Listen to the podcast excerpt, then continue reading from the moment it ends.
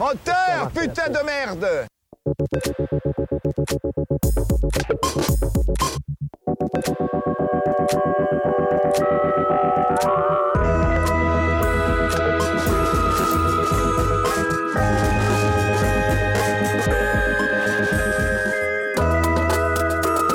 Bonsoir à toutes et à tous, c'est La Lumière dans le fond, votre rendez-vous cinéma sur Cause Commune. On est toujours là pour parler des films qui sortent, qui font l'actu. Euh, je suis très content aujourd'hui, on a une équipe euh, de grande qualité à chaque fois, mais encore plus cette fois, puisque nous recevons deux petits nouveaux qui ont gagné le concours Viens animer la radio avec nous et euh, qui vont venir, euh, venir parler des, des- des deux films qu'on a sélectionnés. Je vais vous présenter tout de suite. Nous avons tout d'abord euh, Dimitri. Bonjour Dimitri. Bonjour. Dimitri, toi tu es critique théoricien, euh, membre du FLNP, Front de Libération de Narbonne-Plage. Exactement, oui. Tout à fait. À tes côtés, nous avons donc Simon, qui est aussi un petit nouveau. Bonjour Simon, comment ça va? Bonjour, ça va très bien. Simon, toi tu es critique théoricien et auteur de Lara Fabian, notre Marie Monroe, le- la biographie de Lara Fabian, qui a posé aussi polémique un petit peu, comme, euh, comme l'ouvrage de le film sur Marie Monroe, Blonde, nous en parler aujourd'hui sur Netflix. Mais tu n'es pas là pour parler de ça. Et nous avons aussi Zoé. Bonjour Zoé. Bonjour. Zoé, toi tu es déjà venu, tu as déjà fait une émission, il me semble. Oui, Tu avais parlé de quel film, tu te rappelles ou pas? Euh, le film sur les présidents. Ah ouais, c'est vrai, avec Jean Dujardin et... euh, Non, euh, non, non, pas celui avec Jean Dujardin. euh, Ah film oui, de... oui, euh, le film de, de, de Diastème. Voilà, yes, Diastème. ce classique qu'on avait adoré. Exactement, ouais, ouais. Il y avait un autre film, je l'ai oublié. Aïe, aïe, aïe, ça devait pas être la folie non plus. Oui, c'était. euh, C'était effacé- non, Qui revient des voilà, c'est ça. Tout à fait. Mais c'était tout à fait oubliable. Aïe, aïe, aïe. Euh, Zoé, toi, tu es critique, écrivaine, théoricienne et troisième du championnat régional des sosies de Marine Monroe de la région Nouvelle-Aquitaine. Merci. L'émission est toujours réalisée par le super Baptiste. Bonjour Baptiste. Bonjour. Toi, tu es bonsoir, aussi, bonsoir. euh, Il est- il Bonsoir, tard le soir. hein. ça dépend. 19h, c'est un peu à cheval entre les deux. C'est un peu comme février, on peut encore dire bonne année. Voilà, c'est vrai. un peu pareil. Baptiste, toi, tu es réalisateur de nombreux podcasts, dont le magnifique euh, One to Free, Viva la mélancolie, Exactement. C'est euh, le- bah, pareil, c'est le dimanche le dimanche soir. à 20h. Ouais. Baptiste, avant de parler de cinéma, avant de parler euh, grand écran ou petit écran, on va parler polémique, on va parler, on va parler problèmes. Les problèmes, comme dirait Julien Tanti dans Les Marseillais, puisque euh, il y, y a eu euh, conflit sur le chat. Et oui, ça nous permet de rappeler qu'il y a un chat euh, de la radio Cause Commune, c'est sur le site cause-commune.fm où, euh, chers auditeurs et auditrices, vous pouvez mettre, euh, écri- écrire vos commentaires, euh, vos suggestions et discuter avec les animateurs et animatrices quand ils ont le temps de vous répondre. Tout à fait, oui, bien Et, sûr. euh, Mais je donc- suis à la prochaine convention euh, de la radio. Ouais, J'aurai mon stand. voilà. Si vous voulez venir m'insulter, alors là, en physique directement, pas derrière un écran. Hein. Et donc, euh, et donc le chat de, euh, de la lumière dans le fond est assez animé ces derniers temps. Moi, je découvre en direct euh, avec. en- là, je vais le découvrir en même temps que les gens, ce qui se dit. Voilà, suite à, à un commentaire de Tsiolkovski, euh, qui est assez connu, hein, c'est un fan de cette émission, euh, qui réagissait à la dernière émission sur euh, Novembre et Athéna, et euh, qui écrit On remerciera le tenancier de l'émission et ses acolytes de la bourgeoisie bohème progressiste francilienne d'assurer gratuitement la promotion, gratuitement, point d'interrogation, la promotion du service de diffusion, on dit streaming en Macron, Netflix, tandis que les salles de cinéma ferment et, ou sont en grande difficulté, trois petits points. S'ensuit un bah. débat que je n'ai pas le temps de lire, euh, de lire avec euh, User 927 et euh, Olicat, le patron de la radio, Qu'on salue. euh, qu'on salue, qu'on deux, remercie. hein. Et, euh, et euh, User, alors après il y en a un autre qui s'appelle User 934 qui a réagi en disant que euh, Qu'est-ce qu'il racontait? Puisque vous avez parlé de Saint-Denis, je m'attendais à ce que vous évoquiez un film qui s'intéresse à la vie dans un quartier populaire, c'est Les Misérables. Ah oui, bon, Voilà. d'accord. Ok, ok. Bon, voilà. Mais en tout cas, la critique de Tchokolski sur votre, vos choix de parler de films Netflix. Ouais, bah écoutez, il va adorer l'émission d'aujourd'hui alors, puisqu'on va encore faire un film. de- Alors, c'est vrai que ça pose question, euh, si vous voulez réagir aussi autour de la table, de parler des films Netflix, parce qu'il y a beaucoup de gens qui disent que le cinéma, c'est que au cinéma, mais le, le fait est qu'en fait, il y a beaucoup de réalisateurs intéressants et intelligents peut-être aussi, qui vont sur Netflix, qui se tournent vers Netflix. Donc du coup, nous, qu'est-ce qu'on fait? Est-ce que on, on- on octroie, on, on oublie complètement, enfin on octroie, on, on- on ne tient pas du tout rigueur de ce cinéma-là et on n'en parle pas, quitte à passer à côté de films intéressants Ou alors est-ce que on, met les pieds dans le plat, on met les tacles à la gorge du plat, euh, comme diraient certains euh, carrément, et on va parler de ces films-là euh. Moi, je trouve que c'est bête de, de se priver de certains films qui sont très intéressants, qui sortent sur Netflix. Après, là, en l'occurrence, c'était Athéna de Romain Gavras, qu'on n'a pas non plus encensé de fou, je crois. Mais euh, et puis en plus là, ça s'inscrivait dans la continuité avec Novembre. Après voilà, je veux dire, s'il a pas Netflix, euh, bah désolé, mais bon, euh, il y a deux films dans chaque émission, donc il peut aller direct à la fin. Tro- Trotsky là, comment il s'appelle Tchaikovsky. Tchokolski. On l'entend beaucoup sur le chat, mais pas dans la vie, hein, Tchokolski. Hein. On va ouvrir un standard, il va nous appeler. Sachant que euh, en plus, régulièrement, euh, enfin, on pourrait plus régulièrement euh, inviter les gens à aller au cinéma et rentrer euh, dans les salles. Tout à fait, mais ah oui, bien sûr, bien sûr, mais ça, c'est, ça, ça coule de source, c'est évident. Nous, on parle de cinéma parce qu'on est passionné de cinéma, donc c'est évident qu'on on, on, on encourage vivement les gens à aller au cinéma, quoi. Et le cinéma, malheureusement, aujourd'hui, c'est aussi sur Netflix. Voilà. Et aïe, aïe. On va commencer tout de suite, du coup, avec un film Netflix. Donc, j'encourage les gens à couper la radio et à récupérer plus tard, s'ils détestent Netflix. Puisqu'on va parler de Blonde de Andrew Dominic. Au revoir, merci. Yes, quatrième film d'Andrew Dominic. Euh, biopic, s'il en est un, pas vraiment. Adaptation euh, du best-seller du même nom de Joyce Carol Oates. Oates Joyce Carol Oates. Oates. Euh, et euh, qui est disponible donc sur Netflix. Euh, c'est euh, une relecture audacieuse de la trajectoire de Marilyn Monroe, l'une des écoles hollywoodiennes les plus atemporelles qu'on présente plus, euh, de son enfance tumultueuse à son ascension fulgurante et à son histoire d'amour complexe, de Norma Jane à Marilyn. Blonde brouille la frontière entre réalité et fiction pour explorer l'écart de plus en plus important entre sa personnalité publique et la personne qu'elle est dans l'intimité. Alors, on peut dire que c'est un biopic, mais pas vraiment en fait, parce que ça joue un petit peu avec le réel. Il y a des aspects qui sont complètement, comment dire, métaphoriques et donc un peu inventés. Il y a des choses dont on n'est pas sûr que ce soit réel. Euh, Il y a par exemple le, le- le couple, le trouble qu'elle forme avec Charlie Chaplin Jr. et Edgar Robinson Jr. On n'a pas pour l'instant de preuve qu'il ait vraiment existé. Euh, Il y a aussi une preuve, une scène euh, explicite dans les biographes qui a été qui dit qu'elle a, enfin dans dans le film, elle est abusée sexuellement et encore ça, on n'a pas forcément de preuves actuelles. Alors, ça veut pas dire que ça n'a pas eu lieu, mais en tout cas, c'est pas un, un élément qui est revenu dans ses biographies. C'est quelque chose qui a été un peu euh, inventé, on va dire, par Joyce Carol Oates, en tout cas Oates dans son dans son aspect euh, concret, quoi. Et euh, après, bon, le, le, le, producteur dont il est question, Mr. Z, fondateur et propriétaire de la, de la 20th Century Fox, c'était un peu le Harvey Weinstein de l'époque, donc en soi, c'est pas impossible du tout.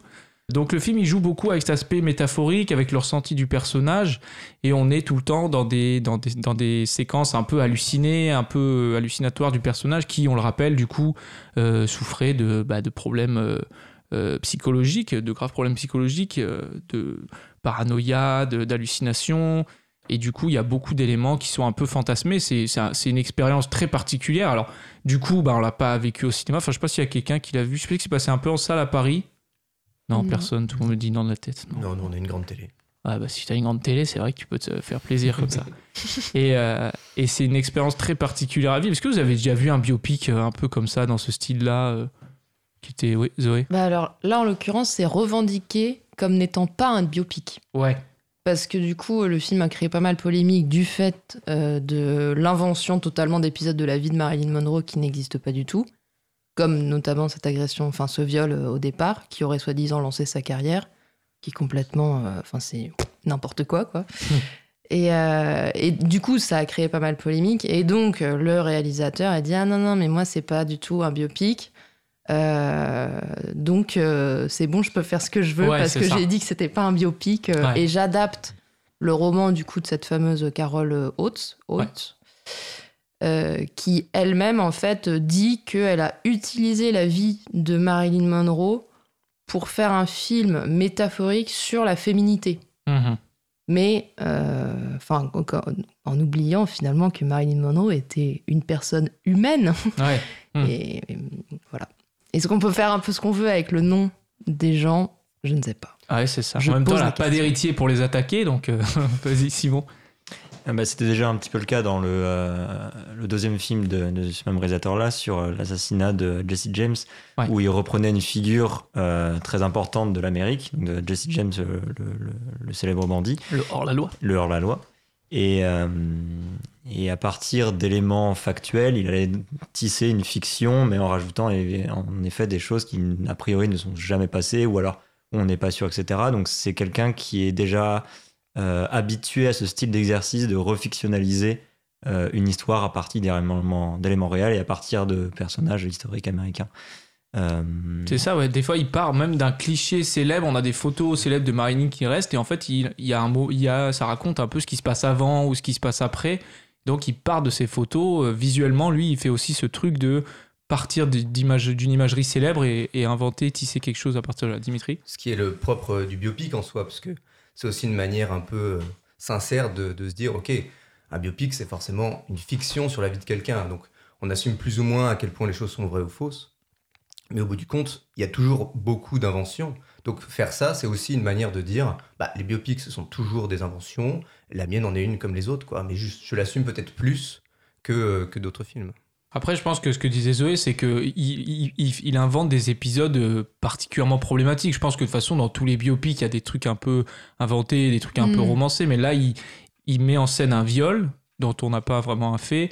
Il y a cette scène de la relation sexuelle avec JFK aussi, qui est très particulière, très bizarre, dont on ne sait pas si ça s'est passé comme ça. Et il y a aussi un avortement, et on ne sait pas si elle a été euh, on sait qu'elle a fait deux fausses couches. Alors moi, je suis pas un spécialiste de Marilyn Monroe. J'ai bossé l'émission, mais je veux dire, je pense qu'un vrai spécialiste peut-être euh, va péter un plomb sur le chat. Mais euh, mais elle- on sait qu'elle a fait deux fausses couches, mais on sait pas si elle a été contrainte d'avorter un petit peu par par des studios quoi. Donc c'est vrai, peut-être c'est des épisodes très problématiques qui sont un peu inventés. Je pense que c'est ça le, le problème quoi. Simon. Euh, bah alors après, moi, je- pour expliquer un petit peu dans quel état d'esprit je me suis mis pour euh, quand j'ai regardé Blonde. Quelle est ta config déjà? T'es sur un canapé Moi, je suis sur. Bah, Dimitri l'a dit, en fait, on est en colocation. Donc, on a la Ah, grande télé, ah, ah, les deux enceintes, canapé, on est vraiment bien, quoi. On a des LED, enceintes, euh, ça c'est important, on a des c'est ça, des belles Des enceintes enceintes. de son. donc on est bien, quoi. Ok. Euh, non, moi j'ai commencé Blonde, donc j'en avais entendu parler. En effet, dis- j'avais su que c'était une fausse, enfin, une fausse biographie euh, sur euh, Marilyn Monroe, etc. Et j'ai senti que ça allait me gêner et que j'allais me poser pendant tout le film Ah, est-ce que c'est vrai ce qu'on me raconte, etc. Et euh, j'étais dans un état d'esprit au début, je voulais pas avoir regardé ce film-là parce que je me dis, je comprends, je savais pas de- sur quel pied danser avec ce film-là. Donc la manière dont je l'ai euh, pris, c'est je me suis dit, j'oublie complètement que c'est un film sur Marilyn Monroe et que c'est Marilyn Monroe qui y passe et je vais essayer de me dire, c'est une fiction un petit peu. Enfin, voilà, après, je sais que ça, tu, tu, tu réagiras par rapport à ça. Mais euh, je me suis dit, bon, bah, si- regardons ce qu'il va nous proposer sur une conversation sur un personnage imaginaire. Je me suis pris le parti de me dire que c'était un personnage du coup qui était complètement imaginaire. Et euh, du coup, ça permettait de résoudre un petit peu cette question et de se demander en permanence ah, est-ce que ça il a fictionnalisé? Est-ce que c'est vrai? À quel point c'est vrai? À quel point on a des éléments, Ouais. etc. Pour me vraiment me concentrer sur bah, qu'est-ce que veut me raconter ce film-là? Qu'est-ce qu'il veut chez André Nicole euh, Pardon, euh, Andrew Dominique? Qu'est-ce qu'il essaye de me raconter à travers ce film-là? Et euh, essayer de dépasser un petit peu ce truc-là de fiction, non-fiction. euh, voilà. C'est l'état d'esprit dans lequel moi j'ai commencé le film. Donc après, forcément, mon analyse euh, du film euh, que j'en ai faite va euh, différer un petit peu par rapport à ces questions. Euh, bah, moi, j'ai trouvé que c'était assez. euh, Enfin, qu'en fait, c'était assez hypocrite de la part. Ce que t'as dit, Simon. Non, non, pas ce que t'as dit. Non, pas du tout. Mais le postulat de c'est un faux biopic. Par contre, euh, le film cherche. Enfin, je veux dire, il joue tout le temps à nous à nous perdre là-dedans parce que la ressemblance entre l'actrice et Marilyn Monroe est vraiment euh, confondante. C'est, enfin, je veux dire, c'est hyper travaillé. Hmm. Elle, elle est dans le mimétisme total Ouais. du jeu de Marilyn Monroe, de son timbre de voix, etc., machin.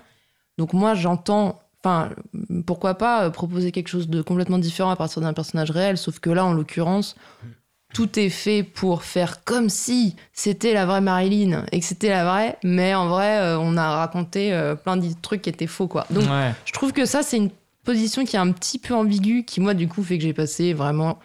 La... J'ai pas réussi à regarder le film euh, en entier la première fois. Ah ça ouais. m'a trop ennuyé. T'as fait une pause? Euh, j'ai fait une pause. pour Ensuite, aller chercher le Uber Eats? Non, même pas. non, j'ai fait une pause. Ensuite, je me suis fritée avec la personne avec laquelle je le regardais parce qu'on n'était pas Ah, c'est d'accord. Ah ouais. Qui, qui aimait bien? Bon, qui était un peu plus. euh, Qui- Ok. bon, qui Pas- était... Moi, ça m'avait vraiment agacé. Ok. Lui, il était genre, bon, Ok, euh, bon, film, pas de- Ok. Et, euh, et du coup, j'ai repris le lendemain, mais pareil. Et la première fois, j'étais non-stop sur mon téléphone, sur la page Wikipédia de Marilyn Monroe. et Ah attends, ouais, ok. mais c'est. Qu'est-ce que... Où est-ce qu'on m'emmène, quoi? Mais là, pour le coup, Mm. pour passer euh, sur les salles de cinéma, peut-être que le voir en salle m'aurait un peu plus détaché euh, du côté. Ah, c'est possible. Mais moi, c'est ce que je trouve sain téléphone. justement avec cette idée du biopic, parce que moi aussi, j'ai fait exactement la même chose. J'ai regardé le film en entier, et vu que je savais pas grand-chose de la vie de Marilyn Monroe, après j'ai lu euh, toute sa page Wikipédia. quoi. bah ouais. Ouais. Et en fait, même si c'est quelque chose qu'on aurait quand même tendance à faire après avoir vu un biopic, on serait pas dans cette position de vigilance par rapport à ce qu'on voit s'il n'y avait pas cette, euh, ce- cette chose assumée qui est, ok, c'est une histoire de fiction, quoi. Mm. Parce Mais fait, tous les biopics inventent des choses en permanence, puisque les, les besoins de, du cinéma ne sont pas les mêmes que la réalité. Donc forcément, les dialogues sont écrits dans un biopic, les Ouais, acteurs jouent, tout est mis en scène. Donc en soi, quelque part, euh, si on, si on est un peu taquin, on pourrait dire qu'il est pas beaucoup plus mis en scène que n'importe quel autre biopic. Ah bah moi je suis pas d'accord. Aïe, aïe, aïe. Bah après, en fait, on est aussi dans une période où on se prend beaucoup de biopics hyper, euh, comment dire, euh, limite pédagogiques, hyper un peu euh, scolaires, genre le, le film sur Queen qui était sorti sur euh, Freddie Mercury, après on a eu celui sur Elton John, qui sont vraiment euh, hyper euh, didactiques, hyper on explique ce qui se passe, voilà, truc et tout. Il y a très peu d'éléments euh, inventés, quoi. Et je pense que Zoé, ce que tu disais, c'est que là, les éléments inventés, ils sont un peu problématiques, quoi. C'est-à-dire d'inventer un viol, c'est pas anodin, quoi. Bah oui, oui, surtout quand on connaît un petit peu la vie tragique de Marilyn Monroe, que ce qu'il a rongé et ce qu'il a un peu détruite, c'est euh, justement tout cette espèce de truc hyper glamour. Enfin, en fait, j'ai l'impression que ce film serait sorti, Marilyn Monroe serait vivante. Enfin, je sais pas comment dire. Disons que j'ai l'impression que la trajectoire de cette actrice est vraiment hyper triste. Et, euh, et qu'elle s'est fait un peu bouffer par un système euh, duquel elle était victime. Et j'ai l'impression que ce film participe de ouf à ce système de présenter en fait sa vie comme une pub de parfum qui dure trois heures, où elle est dépressive non-stop, que son personnage n'évolue pas beaucoup. Enfin, je sais pas, j'ai j'ai pas trouvé du tout les nuances euh, et la complexité de- d'un d'un être humain Ouais. euh, pour un film qui se, qui se nomme, euh, enfin, je sais pas, qui, décide de- de- d'incarner un seul personnage pendant tout le film, quoi. Enfin, voilà. Simon. Euh, hein, plusieurs choses par rapport à ça. Bah, euh, déjà, moi, je trouve que par rapport justement à tous ces biopics dont tu parlais, que ce soit celui sur euh, Freddie Mercury, euh, Ouais. Elton John, euh, en ce moment, Elvis, qui est sorti il y a pas Elvis longtemps. aussi. Euh, je les ai pas tous vus ces films. Claude François, Clo-Clo. J'adore moi. Mais Film sur Jamie aussi qui est en préparation. C'est dommage, ça il y devrait. a celui de Simone Veil aussi qui est en ce moment au C'est vrai, cinéma, tout que à j'ai fait, pas ouais. vu, etc. Que Baptiste est allé voir en avant-première avec son t-shirt de Simone Veil. Non Ouais, euh, non. Oh. Euh, ça, c'est des films, généralement, le problème des biopics, moi je trouve au cinéma, je trouve que c'est un genre qui est quand même euh, souvent pas très intéressant. J'appelle que c'est des films un peu Wikipédia, Ouais. justement. C'est des films qui n'ont aucune ambition esthétique, etc. et qui viennent juste en fait, illustrer une page Wikipédia et nous raconter factuellement ce qui s'est passé dans la Ouais. vie de, de telle ou telle personne. Là, ce que j'ai bien aimé dans ce film-là, c'est justement, il euh, s'intéresse en fait très peu à la véracité factuelle. Bon, on en a déjà parlé, etc. On va peut-être pas revenir là-dessus, mais en fait, ce qu'il, par exemple, Marilyn Monroe, on- le film commence sur son enfance, puis il y a eu une ellipse de, je sais pas, une dizaine, quinzaine d'années, Ouais. et hop, elle est déjà Elle une est grande déjà star du cinéma, ouais. etc. C'est bizarre, ouais, ouais. Et euh, on s'intéresse pas au pourquoi, au comment, etc. Pareil, elle rencontre un homme, on apprend qu'ils sont mariés. Euh, ensuite, euh, ellipse, ils ont divorcé, on n'a pas les détails du divorce, etc. Mhm. C'est un discours qui est très elliptique sur la vie de cette personne-là. Et euh, ça, c'est quelque chose que j'ai beaucoup aimé déjà, parce que c'est un film qui cherche complètement à nous perdre dans la temporalité. Euh, Il n'y a pas de date qui s'affiche à l'écran comme il y a dans les biopics où on va mettre euh, le nom d'un lieu avec une date, euh, etc. Pour Ah, il y en a vraiment- un peu, Il y en je a crois. hein. Quelques-uns, ouais. il y en a quelques-unes, ok, d'accord, autant pour moi. Mais euh, du coup, en tout cas, j'ai pas du tout ressenti euh, cet aspect-là et j'ai vraiment eu l'impression pendant tout le film d'être un petit peu perdu de, dans un temps de, euh, Ah, de, de- de tornade perdu. temporelle. On sait pas exactement combien, sur combien d'années ça se passe. On sait pas exactement. En tout cas, il essaye de nous perdre pas mal sur des choses comme ça. Donc déjà, ça se dénote des biopics euh, habituels. Et puis ensuite, pour parler un petit peu bah, justement des, des- des éléments euh, que l'on voit à l'image, euh, donc le film passe de noir et blanc, en- ensuite en couleur, il y a Ouais. différentes textures d'images de ouais. Euh, ça change de seize, format d'image, etc. Il y a une sorte de, il y a une image qui est très baroque, qui est très fournie. Il y a énormément de choses différentes et ça participe au fait justement d'être complètement perdu, je trouve, euh, dans euh, la vie de Marilyn Monroe et justement, enfin dans la vie de, de Norma Jean plutôt. Et justement, c'est un film qui nous pousse à nous réf- à réfléchir sur autre chose que bah, qu'est-ce qui est vrai, qu'est-ce qui a été la vie de Marilyn euh, Monroe, etc. Et je trouve que c'est un film qui s'intéresse plus à la justement au euh, Il y a un petit fou rire parce que j'ai dit 4 Excuse-moi. tiers, 6 9 au lieu de dire 16 neuvième. Voilà. Super. Je suis dingue ce qui se passe sur le plateau. Non, mais moi aussi. En présence de désolé, c'est Là, moi. techniciens, j'étais là, ça va pas du tendue, tout là. C'est moi qui suis un beauf. Je suis désolé. Pardon, Simon.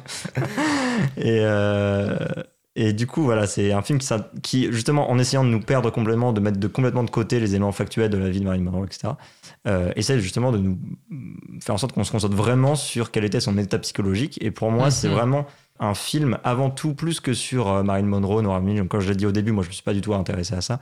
Euh, c'est vraiment un film sur euh, les troubles psychiatriques, sur la maladie psychiatrique, je trouve.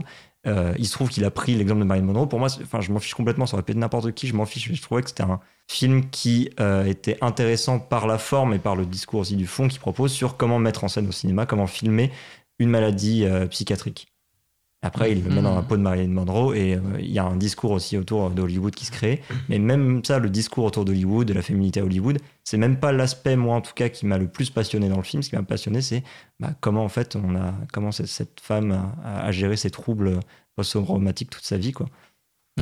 Un petit mot du réalisateur justement qui disait que ce qui l'avait motivé, parce que lui il essaie de faire le film depuis les années 2000, depuis que le livre est sorti, il essaie de faire le film, il a galéré pendant des années, à un moment donné ça devait être Naomi Watts, à un moment donné ça devait être plein d'actrices différentes, là il a fait avec Anna de Armas du coup, et euh, il avait dit notamment dans ses envies, dans son...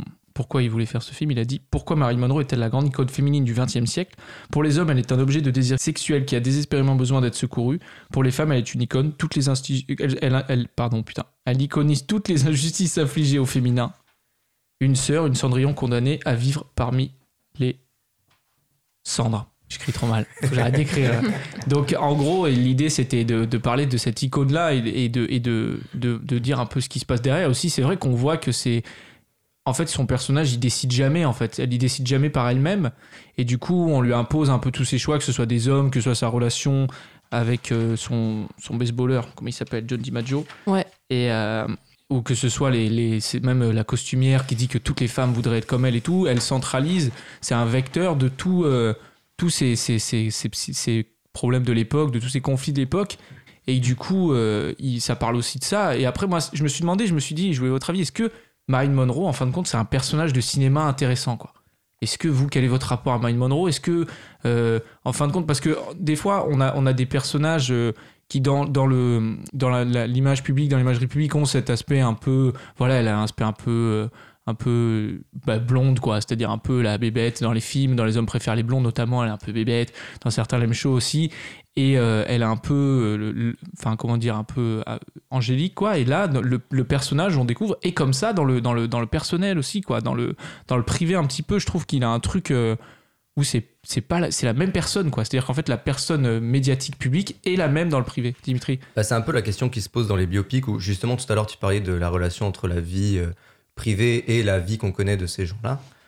Où en fait finalement très souvent les biopics ne font que refléter dans la vie privée ce qu'on imagine à partir de la vie publique de la personne.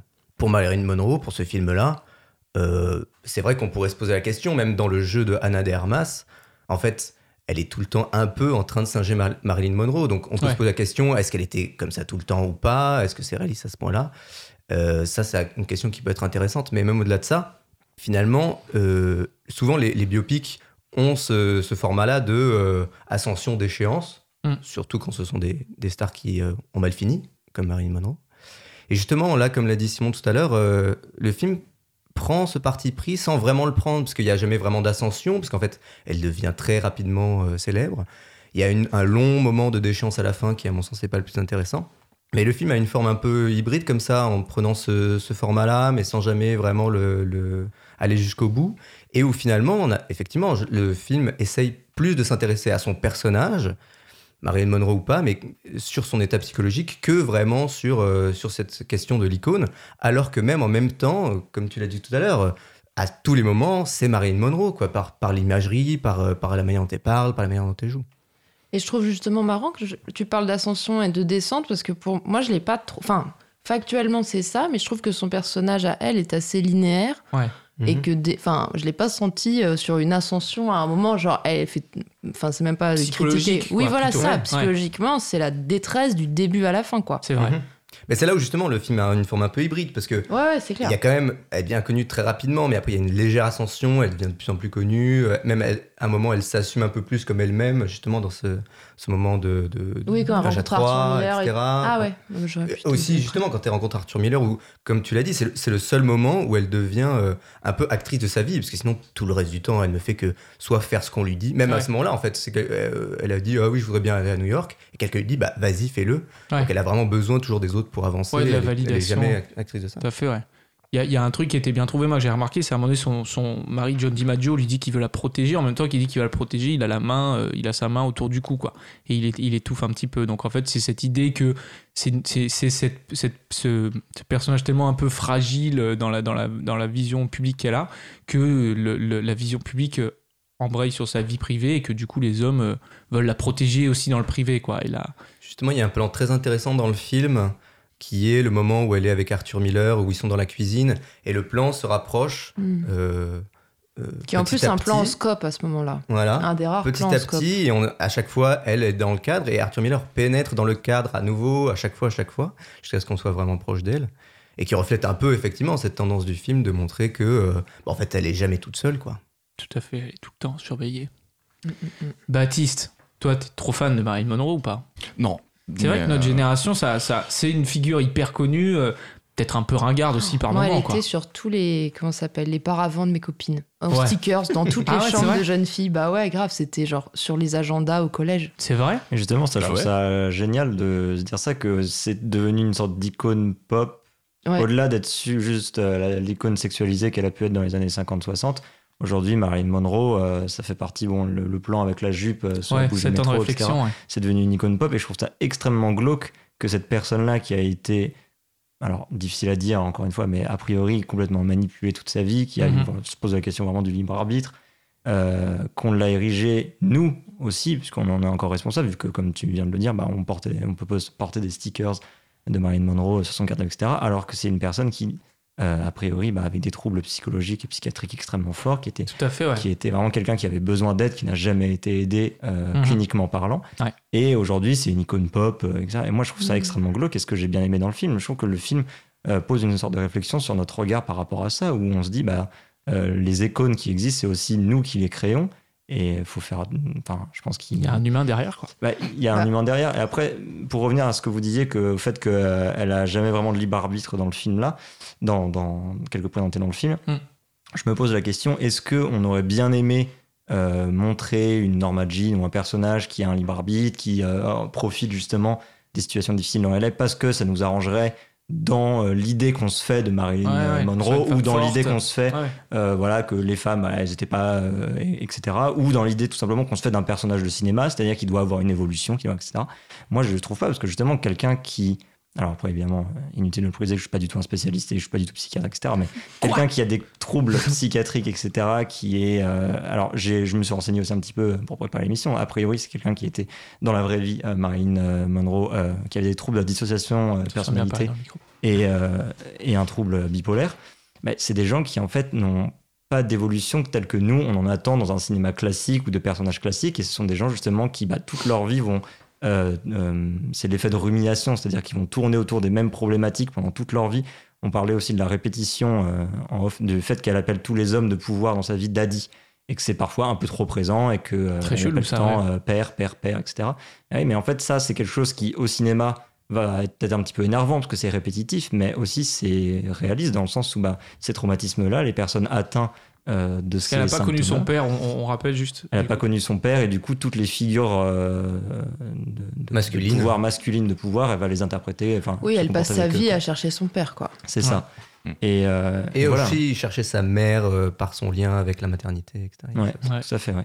Mais voilà, c'est en effet, en termes de purement de personnage de cinéma, elle n'a pas d'évolution, elle reste complètement soumise, etc. Mais moi, je me demande, bah, qu'est-ce que ça dit du coup? Bah, Je pense que Andrew euh, Dominique est conscient de cette chose-là, mais qu'est-ce qu'il essaie de nous dire justement en montrant un personnage sur un film de près de 3 heures qui n'évolue pas, qui est constamment un peu sur Ouais. touche Bah, soit on s'arrête là, soit on se demande bah, qu'est-ce que ça peut créer et qu'est-ce que ça crée? Et moi, j'ai trouvé ça justement intéressant, cette espèce d'aliénation euh, permanente du personnage. Qu'est-ce que tu as voulu dire, Andrew? Dominique On te retrouvera, Domi. Dominique. Appelle-nous, dis-nous ce que tu as voulu dire. Zoé, tu voulais rajouter quelque chose ou? Euh... Non, pas spécialement. Oui. Bah, si, non, c'était que le, le film, je trouvais. euh, Mais je, je suis assez d'accord avec toi quand même. euh, C'est assez singulier. Enfin, de toute façon, le film est quand même, on peut le dire, hyper singulier ouais. formellement. Enfin, bien sûr. c'est C'est une expérience. hein. ouais, vraiment une grosse expérience. C'est un film Netflix, donc. Ouais, Et une expérience qui aurait été aussi bien. Tu vois, c'est vrai qu'on Ah, bah là, parlait de c'est ça, mais ça aurait été dommage mieux de le voir en salle. en salle. Bien Enfin, sûr, là, comme Athéna, c'est ce qu'on dit, c'est ce qu'on dit. Et, euh, et non, ouais, je trouvais que le film, là, euh, enfin, moi, ça m'aurait peut-être davantage intéressé. Au lieu d'un film qui en fait, euh, qui fait de Marilyn Monroe un martyr, quoi, de la condition féminine. Bon, euh, ce qu'on sait déjà, mais j'aurais peut-être plus. euh, ça m'aurait plus intéressé d'avoir des situations présentées de façon un peu plus complexe et un peu moins. euh, je sais pas comment dire. Appuyé ou peu moins. C'est- pas, en fait, c'est pas un martyr. Enfin, ça n'existe pas les peu, martyrs, quoi. C'est ouais. ça l'essentialiser, en faire une icône, etc. Moi, ça m'aurait davantage intéressé de l'avoir comme quelqu'un de pas quelqu'un de normal, mais Ouais. genre de comprendre, d'être dans, le, dans une approche un peu plus euh, Ouais, nuancé, humble. quoi. Ouais, voilà, ouais, et moins tomber dans des trucs supra glamour. Hmm. Parce que le film est quand même, enfin, c'est euh, un espèce de, par, enfin, un panoramique de tous les effets possibles avec une caméra. Ouais, Et du c'est vrai. Ah non, mais vraiment, je veux dire, on a tout quoi. Les trucs où c'est tout flou, on voit rien. Ah ouais, Le ouais. moment où la caméra est accrochée sur le personnage pour montrer la folie. Il y a- enfin, Il vraiment, a on- bien lu le mode d'emploi Ah de la ouais, caméra. il y a vraiment- dit, je vais tout utiliser. Là, c'est un beau panorama. Bon, moi, je trouvais que ça, c'est par exemple, ça m'apportait pas grand chose de plus. J'y voyais surtout un délire glamour euh, du réel, quoi. Ouais. Je me suis dit, est-ce que vraiment. euh, Alors, le, le noir et blanc, le passage noir et blanc couleur, ok, pourquoi pas, ça, bon. Mais bon, j'ai trouvé qu'il y avait quand même. euh, bon. Enfin. Ça manquait un petit peu de sobriété pour me plaire vraiment, voilà. Baptiste, allez dire, toi, du coup, est-ce que toi, t'as Netflix ou pas? Non, oui, je déteste. Oui, bah oui, oui, oui, Tout le monde là, je Netflix, merde alors. Mais moi, je voulais, euh, moi, j'adore les biopics. Euh, il y a eu moi, j'aime beaucoup de critiques, biopics aussi, beaucoup ouais. de. Ouais, j'aime J'ai entendu beaucoup de choses qui m'ont, euh, qui m'ont blessé. M'ont Eh ben, moi, j'aime bien, d'accord. Voilà. Euh, mais en fait, j'ai jamais ressenti un effet Wikipédia. Euh, alors, je sais pas euh, si j'ai regardé les bons, les mauvais biopics. Je sais qu'il y en a qui sont nuls, genre Eiffel ou des trucs comme ça. euh, Eiffel? Ah, le truc Eiffel sur avec, euh, Gustave Eiffel. Ok, ouais, ouais. Mais euh, moi, j'ai vu des très très bons biopics, euh, qui, euh, genre Dalida, excellent. Ah, j'ai pas vu Incroyable. celui-là. Euh, Raging Bull, c'était de Scorsese. Ouais, Les, c'est un biopic, mais et- c'est un, c'est un super film aussi, quoi. Et, euh, et bah, en fait, je sais pas, je sais pas, c'est assez large en fait, un biopic euh, com- comme genre de cinématographique. Mais euh, moi, j'ai l'impression faut pas le prendre plus que euh, permettre à des gens de découvrir un artiste ou euh, une personnalité célèbre. Qui pas pas forcément d'y apprendre pour ceux qui le connaissent ils apprendront rien de plus forcément mais euh, de- d'inviter à découvrir voilà lui il a existé ou elle elle a existé et, euh, Ouais. et, et c'est très bien. C'est très bien. Moi, Ou j'aime même le prendre plaisir à revoir des choses qu'on connaît déjà, des Bien sûr, bien. fait. J'ai l'impression que Ouais. c'est la première raison pour laquelle on fait des biopics. Avant Ouais. même Ouais, après, de il y a- faire découvrir à d'autres. Il y a aussi des biopics qui sont faits, je pense, un petit peu pour relancer un peu des ventes sur des chanteurs, des trucs et tout. Ah ouais genre, bah, bien euh, sûr. Le film sur Freddie Mercury, je pense que Queen, ça a jamais été autant écouté depuis qu'il est mort. Quoi. Je veux dire, franchement, euh, on a- le Bohemian Rhapsody, c'est partout, quoi, depuis que c'est sorti. Bah ouais, vraiment. mais tu vois, moi j'étais, moi je voulais pas aller le voir et tout, on m'a forcé. je- Voilà. non, mais, fait une eh ben, j'ai été, en fait, j'ai été hyper surpris. J'ai appris plein, enfin, j'ai appris plein de trucs euh, sur cette épopée. Et je- voilà, j'en suis sorti euh, content, quoi. Ah. Mais pour le coup, quelqu'un qui fait des excellents biopics et qui maintenant en a fait presque une marque de fabrique, c'est Pablo Larraine qui depuis quelques temps Ouais, a fait, donc, il a fait ouais. Spencer sur Netflix, je crois. Ouais, ouais, non, sur Amazon Prime. Sur Amazon Prime. Oh putain. On en avait parlé. Encore ouais. pire que Netflix. Et euh, qui avait fait aussi la même chose sur Jackie, qui avait fait la même chose sur Neruda, euh, sur euh, No aussi. Enfin, c'est quelqu'un Neruda, c'était incroyable. C'était incroyable. Et moi, c'est voilà, c'est des biopics. Je trouve que c'est un écueil des biopics. Je dis pas que tous les biopics sont euh, sont chiants, ils sont nuls. Mais un des écueils, en tout cas, moi, j'aime. Voilà, comme je disais, de biopic Wikipédia. Voilà, Pablo Larraín, c'est quelqu'un qui est un peu maître dans l'art de justement euh, du, du pied de nez par rapport à ça, quoi. Qui- Ouais, ouais. On en avait Voilà. parlé de, de, de Spencer, mais après, c'est vrai que c'est pas parce qu'il y a un film, dans un film, il y a une figure publique connue que c'est c'est forcément un biopic aussi. Je pense que Mhm. biopic, c'est un procédé euh, particulier, c'est un- une, une, une narratologie particulière. On a vu avec Elvis, c'est vraiment splendeur et décadence. Enfin, vraiment, Elvis, on a son enfance jusqu'à sa mort. Euh, euh, Freddie Mercury, je crois que ça suit aussi une grosse partie de sa vie, je l'ai pas vu, mais. Et, et, et donc, il y a plusieurs. euh, Il y a le biopic, pour moi, je pense que c'est vraiment ça retrace la carrière de truc et tout, comment ça a commencé, comment machin. Et après, je pense qu'il y a des films qui prennent une figure, une personnalité publique et qui s'en affranchissent, ou alors qui prennent un. un- le, cas de Spencer, en tout cas, c'était sur euh, Diana, et c'était un lieu unique dans ce- cette maison de campagne, et on la suivait, donc on n'avait pas sa vie, sa mort, tout ça Mhm. et tout. Donc je pense qu'aussi, il y a cet aspect-là, il y a des films. euh, biographiques on va dire euh, ou en tout cas et, et puis après il y a des films qui prennent une personnalité publique et qui qui parlent d'un épisode euh, marquant de leur vie et qui en- ou qui des fois fantasment complètement un récit, une histoire, Mm. etc. Ce que vous dit pas Charles, c'est qu'on planche sur les scénarios d'un biopic de Balkany depuis maintenant C'est quelques vrai, mois. tout à fait. Tu en dis déjà trop, mais oui, c'est vrai, c'est vrai. sortir prochainement. Dans les Ça, prochaines- ça, pour le coup, ça, ça va être intéressant. Blonde sur Netflix de Andro Dominique. On fait une petite pause, une petite coupure musicale. On se retrouve tout de suite sur Cause Commune, la lumière dans le fond pour parler cinéma toujours sur petit, sur grand écran, sur tous les écrans. Cause commune à Paris, 93 ans en FM et sur le bloc 9A du DAB+. Have you ever loved? We should go again? Don't be down when it's over, baby. I'll be young man. Oh man.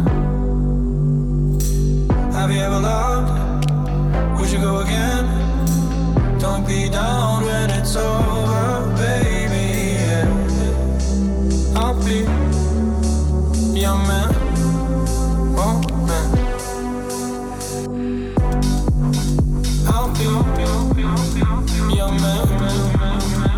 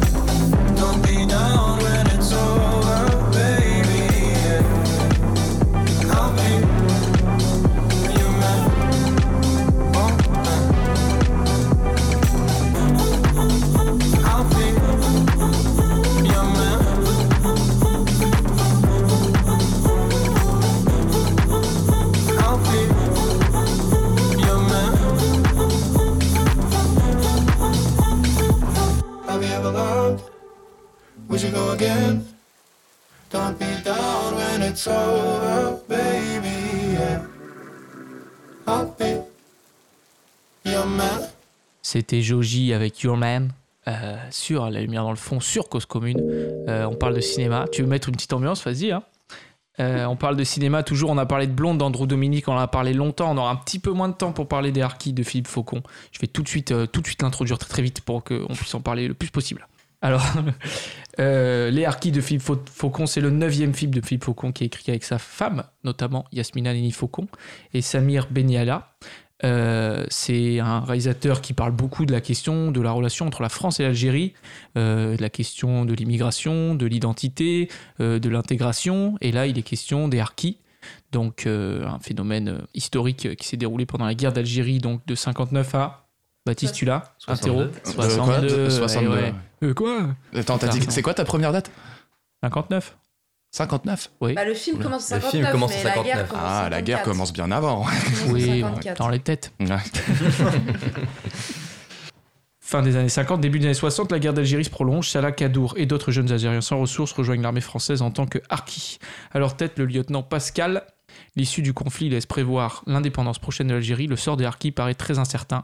Pascal s'oppose à sa hiérarchie pour obtenir le rapatriement en France de tous les hommes de son unité. Alors les harkis, du coup, ils en parlent pas trop dans le synopsis, mais c'est des soldats algériens qui luttaient aux côtés des Français contre les indépendantistes algériens. Baptiste, tu en parler un peu, tu connais, toi qui es un spécialiste de l'histoire et de l'Algérie. De l'histoire entière universelle de l'humanité. Toute oui. l'histoire, du début Non, à mais la tu l'as fin. très, tu l'as très bien présenté. Hein. C'est ça- gentil, des- merci.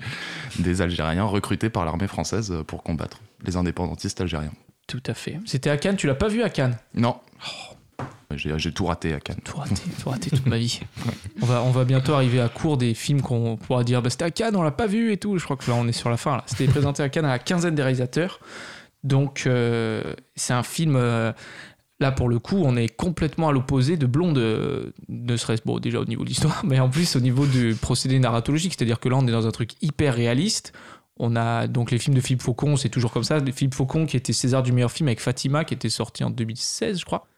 Et lui, c'est euh, plan moyen, la plupart du temps, c'est-à-dire au niveau plan poitrine, taille, euh, pas de musique, pas d'effet, euh, une chronologie, comment dire, Linéaire. linéaire, merci Dimitri, et un, film, un film relativement court de 1h22, ressenti pour ma part 3h20. Non, je rigole. non, non, mais c'est, laborieux, enfin, c'est-à-dire que c'est, c'est une expérience de cinéma complètement différente pour le coup de, de Blonde ou de beaucoup de films qui est vraiment au plus proche du réel, quoi. Après, pour la, la narration linéaire, euh, il y a quand même justement comme dans Blonde, si on veut faire des parallèles, il y a beaucoup d'ellipses justement euh, entre Ouais, les différents moments du vrai. film, même avec des dates de jours, etc., qui n'ont en fait pas tellement d'intérêt en soi euh, la plupart du temps, mais qui justement donnent un, un rythme un peu particulier au film, qui est justement assez court et qui en plus euh, ne prend pas de temps mort, quoi. Ouais. Tout à fait, ouais, on est sur euh, Zoé. Bah, en fait, le film, il se concentre majoritairement sur trois temps. euh, sur trois temps, donc euh, 59, euh, 62, 64, il me semble, Mhm. qui correspondent plus ou moins à un arc qui est un tout petit peu flou pour moi au début et qui se clarifie au fur et à mesure. Mais euh, le film commence quand l'armée- française en- entame des pourparlers avec le FLN. Et que du coup, le, le, le chef, euh, comment il a- je sais pas quel est son grade, Euh, Pascal, non, commandant Pascal Lieutenant Pascal. Lieutenant. Pascal. Yes. Euh, donc euh, le soldat français arrive en Algérie pour justement euh, Qui est aussi ma classe sur Call of Duty, lieutenant. euh, pour mettre un peu à l'écart les harkis de cette nouvelle-là. Ouais, ouais. C'est un peu ce qui me, C'est vrai, ouais. ce physiquement, il, est- il les éloigne de, des villages où il y a les rumeurs déjà qu'il Ouais. y a un pourparler. C'est ça. Et oui, et en effet, le film a une forme, euh, moi je trouve pas vraiment linéaire, parce que oui, ça va d'un point A à un point B, mais il y a beaucoup d'ellipses, et je trouve, moi ça m'a fait penser à une sorte de... Comme si en fait on suit, parce qu'en plus le film est un film un peu choral, où il n'y a pas vraiment Ouais. un seul C'est personnage, un il y a ensemble de personnages. ouais.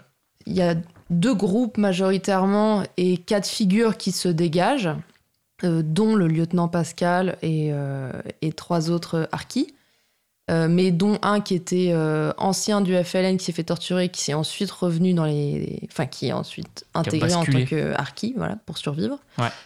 Et bref, et on dirait, la forme du film m'a fait penser à une sorte de carnet de notes, de souvenirs de ces soldats qui parleraient de choses hyper euh, concises sur leur ressenti de la guerre, etc.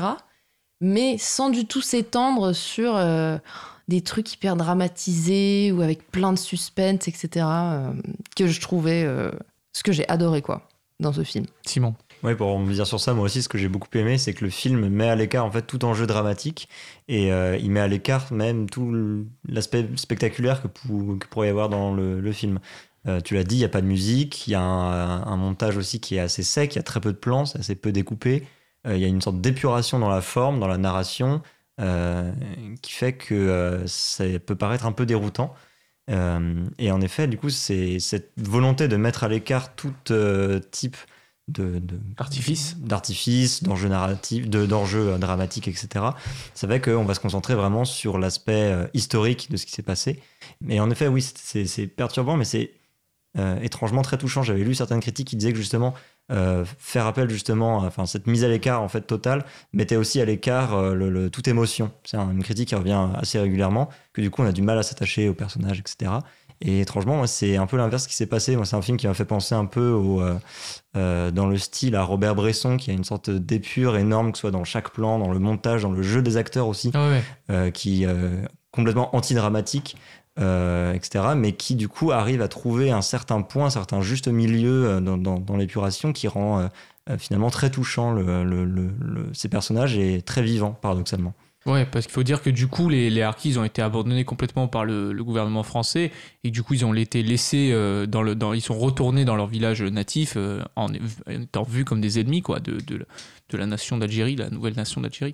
Et, Dimitri. et même ce côté euh, anti-spectaculaire, on le retrouve quand même dans les scènes de, de guerre. Il y en a quelques-unes, il n'y en a pas beaucoup, mais même ces scènes de guerre-là, euh, qui, je pense, aussi pour des raisons de budget, ne sont pas Ouais. dantesques. Bon, il doit avoir de l'argent maintenant, Philippe Faucon, il a un César.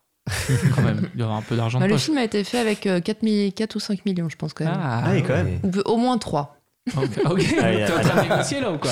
Allez, deux, on n'en parle plus. Non, non, mais Ah oui, au quand moins même, 3 c'est millions. étonnant, je pense que c'était beaucoup moins. Ouais, Mais en tout cas, c'est vrai qu'il y a, il y a les, les- les scènes de guerre qui sont montrées sont anti-spectaculaires, quoi. C'est-à-dire Ouais. qu'elles sont très rapides, parfois elles sont même totalement montrées en off, euh, évoquées que par le son. Enfin, c'est vrai qu'à ce niveau-là, euh, on sent que c'est pas, c'est pas un film de guerre, quoi. C'est un film sur euh, qu'est-ce qu'on a fait des harkis, quoi. Mm, Tout à fait, ouais. Et moi, j'ai trouvé que cette épure euh, formelle de très peu de spectaculaire, etc., comme tu disais, enfin, moi, le film m'a bouleversé. Mhm. Parce que justement, ça laisse tellement de place à faire. En fait, c'est des. Je sais pas comment dire, on suit les choses de façon hyper factuelle. Moi, j'ai l'impression d'avoir enfin compris vraiment le dilemme qui a travaillé les harkis, qui jusque-là avait été un flou dans Ouais. mon parcours scolaire. où J'étais là, genre, ouais, les harkis, franchement, j'avoue, j'ai jamais trop compris.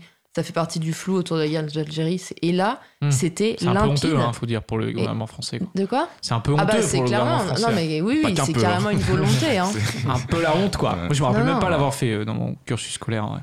Bah oui, enfin, en tout cas, voilà. Moi, j'ai j'ai vraiment découvert. euh, Enfin, j'ai l'impression de l'avoir découvert, mais aussi parce que les dilemmes des personnages, des hommes et tout, étaient tellement forts. Et je sais pas comment dire, en fait, c'est des dilemmes qui, qui auraient été traités au premier degré, ça aurait été complètement lourd et hyper euh, m'as-tu vu ou des choses comme ça.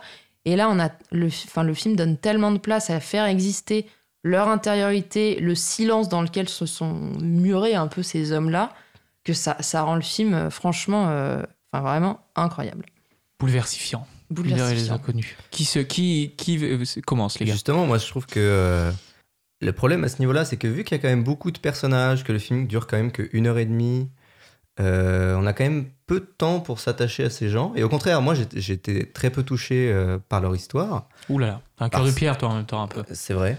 Mais au-delà de ça, j'étais quand même très peu touché par leur histoire parce qu'en fait, au bout d'un moment, je me disais, mais en fait, je les connais pas, ils sont trop, j'arrive pas à m'attacher Ah à l'un ouais. d'entre eux, Ah ouais. etc. Mhm. Et, et aussi, le film a un peu euh, une volonté euh, presque pédagogique euh, de dire, ok, voilà ce qui s'est passé, sans rien d'autre, quoi. Et du Et coup, euh, on- par exemple, le début du film commence avec une introduction, carrément, enfin quasiment une scène d'introduction par personnage, en disant, bah voilà, lui, euh, il s'est engagé parce qu'il avait plus d'argent, lui s'est engagé parce que son frère est mort et que son père euh, veut qu'on soutienne la France, etc. Et du coup, le film, au d'un moment, devient purement didactique. Et en ajoutant à cela le fait que, ben oui, ils sont nombreux, on passe pas beaucoup de temps avec eux, j'avais beaucoup de mal à être en empathie avec eux. Je suis d'accord qu'on peut reprocher au film une sorte de petite. euh, Ouais, un petit côté pédagogique, didactique qui, moi, m'a pas trop gêné. Je trouvais, par exemple, qu'il y avait plein de petites touches ultra touchantes qui rajoutaient, mais dans une finesse de dingue. Genre, par exemple, les plans avec les enfants, où il y a plusieurs fois où on voit les, les harkis euh, en rapport avec leurs enfants. Juste, il y a une petite Ouais. choupette qui est trop mimi en plus. non, mais c'est vrai, je veux dire, Trop, trop mimes, elle quoi. est trop mimes, Je me rappelle. Ouais, elle m'a pas avec touché, des hein. grands. Pas du tout mimes. avec ses grands yeux et tout. Et euh, bref, et je trouve que ça, ça fait partie des petites touches que tu attendrais pas particulièrement dans quelque chose de, Ouais, de très de pédagogique. didactique ou voilà, ça fait partie des petits extras qui ont nourri pour moi le, la, les personnages. Mais je comprends en effet que voilà, c'est sûr qu'on est un peu à distance et tout. En fait, je pense que le film aurait pu gagner à être plus long, quoi. C'est exactement ce que je me suis dit. Je me suis dit, en fait, la seule chose qui manque, c'est de passer de- du temps avec ces gens-là. Parce qu'en fait, effectivement, le film a quand même une approche assez humaine avec ces gens-là. Euh, on ne demande pas des soldats, on demande des êtres humains qui s'engagent pour certaines raisons, etc. Et qui vivent leur vie et qui, justement, se retrouvent un peu désemparés que, euh, bah, en fait, on les abandonne totalement en leur disant, bah, rentrez chez vous, euh, on vous filera de la thune, quoi. Euh, et, et- et la seule chose qui manquait, c'était de passer un peu de temps avec eux pour apprendre à bien les connaître chacun et développer ça. Quoi. Finalement, le seul avec qui j'avais le plus d'empathie, c'est celui qui, qui trahit, puisqu'il arrive plus au milieu du film, donc on est plus installé dans le film, on nous Mhm. parle un peu plus de son histoire, etc. Oui, je suis d'accord. Et au départ, il y a un peu quelque chose d'expédié sur le, Mhm. le départ des soldats, la rencontre avec la mère, etc., où on, on expose quand même de façon un petit peu. euh, peut-être un peu trop claire. Donc la mère qui. ex- Enfin, les personnages expliquent un petit peu Ah, tu ne devrais pas t'engager parce que ta, ta, ta, euh, la France, euh, blablabla. Bon, c'est vrai que c'est pas la- l'approche la plus intime euh, qu'on puisse avoir avec les persos. Même C'est marrant, un- on a. Pardon, vas-y, Simon, je suis désolé. Et même dans un souci de justement, il, il essaye à tout prix, euh, Philippe Faucon, euh, tout manichéisme. Donc il y a en effet ce- cette, cet aspect très didactique où chaque euh, Algérien a une raison différente de s'engager. Comme ça, on comprend bien toute la géopolitique. Même au sein des Français, il y a le général méchant ou du moins froid, etc. Et le général gentil pour essayer de contrecarrer. Donc il y a une volonté de non-manichéisme et qui est parfois un petit peu artificielle. Mais après, c'est quand même un cinéma qui est tellement, dans, encore une fois, dans, dans l'épure et tellement qui met tellement à distance que justement les scènes avec les enfants, par exemple, ou les scènes où se, se perd cette, euh, un, un harki qui fuit les harkis à la fin. euh, Ouais. qu'il déserte parce que justement il a trop peur de se faire avoir. Il retourne voir son fils, son fils dort, et il regarde son fils, on comprend que c'est la dernière fois qu'il le voit, etc. Le film est tellement. euh, nous donne tellement peu de ces, euh, de ces scènes-là que quand ça arrive, moi j'ai trouvé ça très fort justement. Mhm. Le fait qu'il en retienne et que le- justement que le fait que soit, le film soit très court, moi j'aurais pas voulu d'un film plus long justement parce que le fait qu'il y ait cette- presque cette contrainte que ce soit très court fait que bah, il a vraiment euh, sélectionné euh, précisément, méticuleusement les scènes très touchantes et quand ça arrive, je trouve ça en effet très fort. ouais. On a deux films très opposés là en fait. On a un biopic euh, qui va à fond dans le truc, euh, très très euh, sensationnel, et un truc beaucoup plus froid, beaucoup plus distanciel. Hum, ouais, tout à fait. Dans la Vous forme. êtes en train de dire qu'il y a une logique dans la programmation de l'émission, c'est possible peut-être, c'est voulu. Mais euh, excellent Pierre Lotin aussi, un acteur qu'on aime beaucoup qui était dans la nuit du 12 et qui dans les joue Tuches. euh, Ah bon? et dans les tuches ouais bah, ça ça le suit malheureusement. nuit du 12 Il joue euh, celui qui dit "Eh mon côté animal." Tu vois ou pas? Chaque fois que je fais cette imitation, je me dis "Ah, c'est lui." C'est le principal suspect à un moment Ah, ouais. qu'il est très Ouais. violent. qui- Ah, c'est un mec qui est qui violent est avec sa avec sa Ah, c'est lui Ah oui, Ah, c'est ouais. lui C'est un excellent Eureka acteur, ouais. Ça y est, je l'ai. Très, très bon 12 en acteur. plus. Incroyable, Ah ouais, mais, c'est un- incroyable. mais oui, mais, ouais, ouais, mais il, est en- il est interrogé, on lui dit tu la connais, il fait ouais ouais je la connais. Ouais, je la connais, hein. Ah, mon côté animal. Très. Et là, c'est un peu ce jeu aussi. C'est un peu, bon, vous allez aller là-bas. Et tu le fais chier, quoi, en fait, le Ah, mec. il joue encore un méchant là? Ouais, ouais, il joue un Ouais, gros ouais. méchant. Ouais, bon, il est. Y a pas de méchant, détaché, Il il n'y est a pas vraiment de gentil. méchant, mais, mais il est pas, il est pas très sympathique, quoi. Et je trouve que d'ailleurs, à ce niveau-là, le film, parce que c'est quand même pas évident, je trouve, de reconnaître tout le temps, parce que donc c'est plutôt film de groupe, hein, comme on l'a dit, on, on est rarement focalisé sur un seul personnage. Moi, j'avais parfois des difficultés à les reconnaître. Eh oui, moi aussi. Hein. Aïe, aïe, aïe. Non, mais parce qu'il y a plein, non, mais parce qu'on croise plein de gens entre Oui, les voilà. soldats, le général, le machin et tout. Non, mais Ouais. c'est vrai, le film fait C'est- 1h22 C'est c'est choral, ouais. et il y a beaucoup de personnages, personnages. euh, qui sont assez peu caractérisés Et surtout qu'en Ouais. plus, c'est quand même, on a affaire à un groupe. et qui sont en fois- uniforme.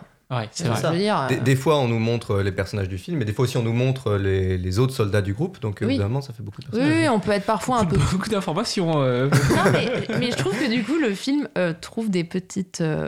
Euh, par des petites touches, arrive à les définir, et je pense notamment à la montre euh, du. de- comment il s'appelle, euh, cet acteur-là Pas trouvé d'aide, là. Ah, le. le, le gentil euh, général, J'ai Euh, oui, tout qui à les fait. oreilles qui décollées, d'ailleurs. Oui, voilà, c'est ça. Oreille décollée. Et qui joue. fait. Oh là là. Théo Shelby. Théo Shelby, Shelby, ouais. Ouais, Tout à fait. il a une petite montre euh, dans le film. Très et bien. je Pour les amoureux de montres. Non, mais je trouvais que ça faisait partie des sortes de petites touches qui te, qui te racontent beaucoup, beaucoup de choses sur un personnage avec euh, juste un détail, quoi. Ouais. Ouais, moi, je me suis ouais. raconté toute sa life autour de la montre euh, que c'est sa mère qui lui avait donnée avant qu'il parte et tout. On sent que c'est un film où. euh, Pardon, vas-y. vas-y. Non, vas-y, Simon, je t'en supplie. Non, mais ça, je t'en supplie. Je t'en supplie, Simon. Ça, c'est un film qui est tellement contrôlé qu'on sent que chaque détail, s'il est à l'écran, il y est euh, pour une certaine raison. Et euh, donc, euh, je me répète encore, mais on parle beaucoup d'épure et en même temps, euh, on sent que c'est tellement maîtrisé que chaque détail à l'écran, en effet, peut nous raconter une histoire. Et c'est ça qui, en fait, moi, je me suis. J'aurais pu, je pense, m'ennuyer au début du film quand le film commence et qu'il a un peu ce rythme où T'aurais pu, hein, je te confirme. hein. Ça arrive. Ça arrive. Je je me suis dit, ouais. hein. J'ai eu un peu peur justement de tomber dans ce film de reconstitution historique très froid, etc. Et en fait, je crois que c'est une- extrêmement riche euh, parce que justement, chaque détail, on savait qu'il était là pour une raison précise. Et même, même la fin se veut aussi euh, didactique, parce qu'il nous montre justement quels ont été les différents destins des différents harkis. Ouais. Il, y en a, il y en a qui se font égorger, enfin tuer. Ouais, tout à il y en a qui Oui, repartent en, rentrant, France euh, par le FLN. Voilà, oui. Il y en a qui rentrent clandestinement en France, euh, et, et il y en a un dernier, le dernier plan du film. Ouais, alors Qui, comment euh, ça, je, je serais, bien- je serais- ça m'intéresserait qu'on en, en Eh ben, parle parce là, que c'est une fin très abrupte. Là, je vais en parler comme si euh, je sais ce que c'était, alors qu'en fait, c'est juste parce qu'on en a parlé avec Simon, je me suis dit, ah oui, en fait, c'est ça. Ouais. Mais c'est vrai que, en fait, Oh, le finalement, il, se mélange, Super il se mélange avec les autres. Ouais. Il se mélange et il décide de se fondre et de, de disparaître, en gros, dans, la, dans les Algériens, euh, comme, comme, comme s'il avait Qui rien fait. fête l'indépendance. En fait, lui, il, il est bon, c'est la spoil Ah. du, de la fin du film, mais bon, c'est pas non plus un film. à- L'Algérie est indépendante, c'est ça le spoil. et du coup, et du coup, il est, euh, c'est un ancien soldat harki, et du coup, il se mêle à la masse qui fête la fin de l'Algérie. Et on est en plan, encore une fois, euh, Le enfin, la début de l'Algérie. Très, j'ai dit quoi, la fin de l'Algérie Ouais. Oh, le- le- La le- fin de l'Algérie française. Ah, le chat pour la la, fin de l'Algérie qu'on aime. Non, le bad buzz de ouf en fait. Pardon. La fin du conflit, je voulais dire. La fin de la guerre euh, d'Algérie. Et du coup, et du coup, il se mêle à la foule et il, il- il disparaît. Mais encore une fois, on a un plan. euh, Enfin, comment dire qui dans sa, dans, son, dans sa composition est quasiment anecdotique. C'est-à-dire qu'on a un plan euh, taille. Euh, moi, je m'attendais pas du tout. On n'a pas, on pourrait avoir un mouvement de caméra, un truc et De tout. la Là, on a musique, euh, de la musique, fin, euh, voilà, un drone qui décolle, qui Mhm. décolle, euh, qui prend d'en haut et tout. Ouais. Mais non, non, on a vraiment, la, la- on a aussi un personnage, donc euh, le- l'ex, euh, enfin, la, la veuve d'un la veuve d'un des soldats qui a été qui a été euh, tué, qui se cache dans une cage d'escalier à côté. Je sais pas si vous vous rappelez de ça. Vous rappelez Ouais, pas de ça c'était pas la veuve, mais. euh, Ah, c'est sa sœur peut-être. Je crois que c'est pas la veuve parce que sinon. Pour moi, c'est sa femme. ah, ouh, c'est justement la, femme, du mec qui. Non, Bah, c'est moi, la je femme du mec. ça, mais ça n'a pas de sens du coup. Ah bah d'accord. Bah, pour je moi, crois le que c'est la femme se de celui fond- qui est, qui est- qui est- qui est décédé. Ah bon Bah Ah, il me semble. Ah bah non, non, parce non, non, que parce que celle-là, elle reste au celle-là, elle village. reste au village, on la voit justement. Pour moi, en Justement, effet, c'était la c'est- femme de celui qui se font à la fin. En effet. Bah ouais, moi c'était ça, et c'était en gros, ils allaient tous les deux se rejoindre en France, et c'était juste avant qu'ils se rejoignent, et Ah. lui euh, se fondait, mais juste par souci là de discrétion, Temporairement. Ah oui. Ouais, voilà, dans la foule avant de rejoindre un bateau euh, pour la France, quoi. Tout à fait. ouais. Et on a beaucoup de personnages qui sont un peu du coup comme ça laissés en suspens. euh, on Ouais. sait pas ce qui se passe quoi. Il y en a qui donc à la fin on est en- on est au Maroc et on doit partir en, en- en France et il y a beaucoup de personnages. On sait pas ce qui leur arrive, ce qui advient et tout. Et on a le quasi euh, classique petit texte explicatif euh, à la fin qui nous dit euh, un peu bah, qu'il y a eu 80 000 à peu près soldats harkis qui ont été tués par des bah, des concitoyens algériens une fois qu'ils sont rentrés dans leur village quoi. Et justement, euh, vas-y, vas-y. Non, non, Vous êtes trop poli dans cette émission. Non, je t'en prie, Il faut parler à un moment donné parce que sinon on n'a pas d'émission. Donc, euh, euh, non, il y a une, une- enfin, une très belle scène entre guillemets où euh, un des anciens Harkis justement qui avait déserté les Harkis se fait tuer justement parce qu'il est rattrapé par des Je comprenais pas pourquoi tu dis entre guillemets. Belle scène où il meurt.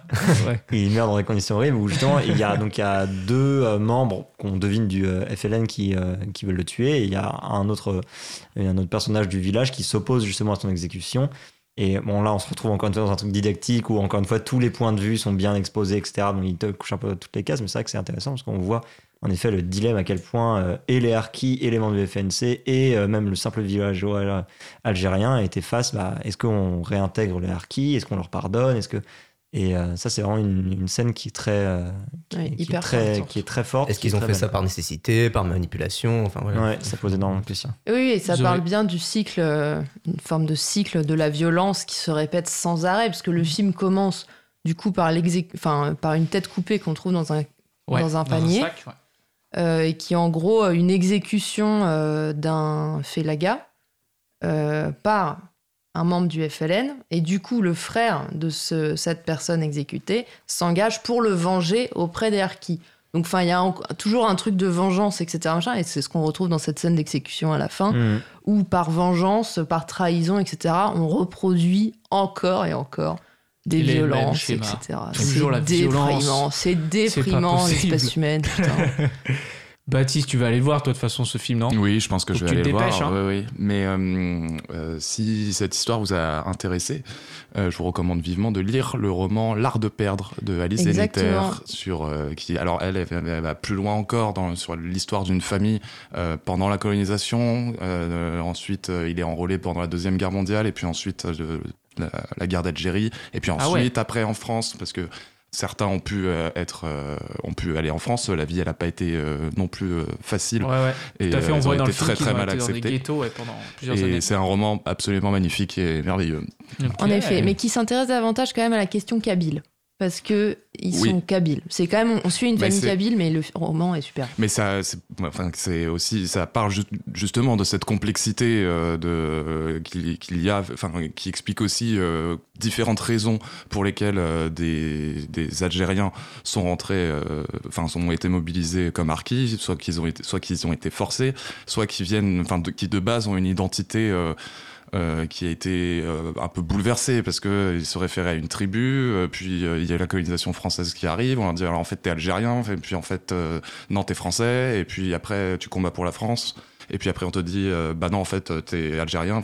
Il y a toute, enfin la colonisation c'est ça, c'est, ça brise toutes des structures sociales, familiales et, et identitaires. Et ce film, euh, juste pour dire, il intervient, enfin, il sort euh, il y a un an, euh, quasiment tout pile. euh, Emmanuel Macron était le premier président à s'excuser auprès du sort euh, que la Peuple France avait réservé au euh, peuple algérien et aux harkis. C'est vrai que oui, parce qu'on adore Macron et Netflix. Ouais, donc, donc bravo, bravo, ouais. Le temps, juste le temps de vous dire merci beaucoup d'avoir suivi cette émission, La Lumière dans le fond, sur Cause Commune. On se retrouve très bientôt. Promis, il n'y aura pas de film Netflix, mais il y aura peut-être un film Prime Video.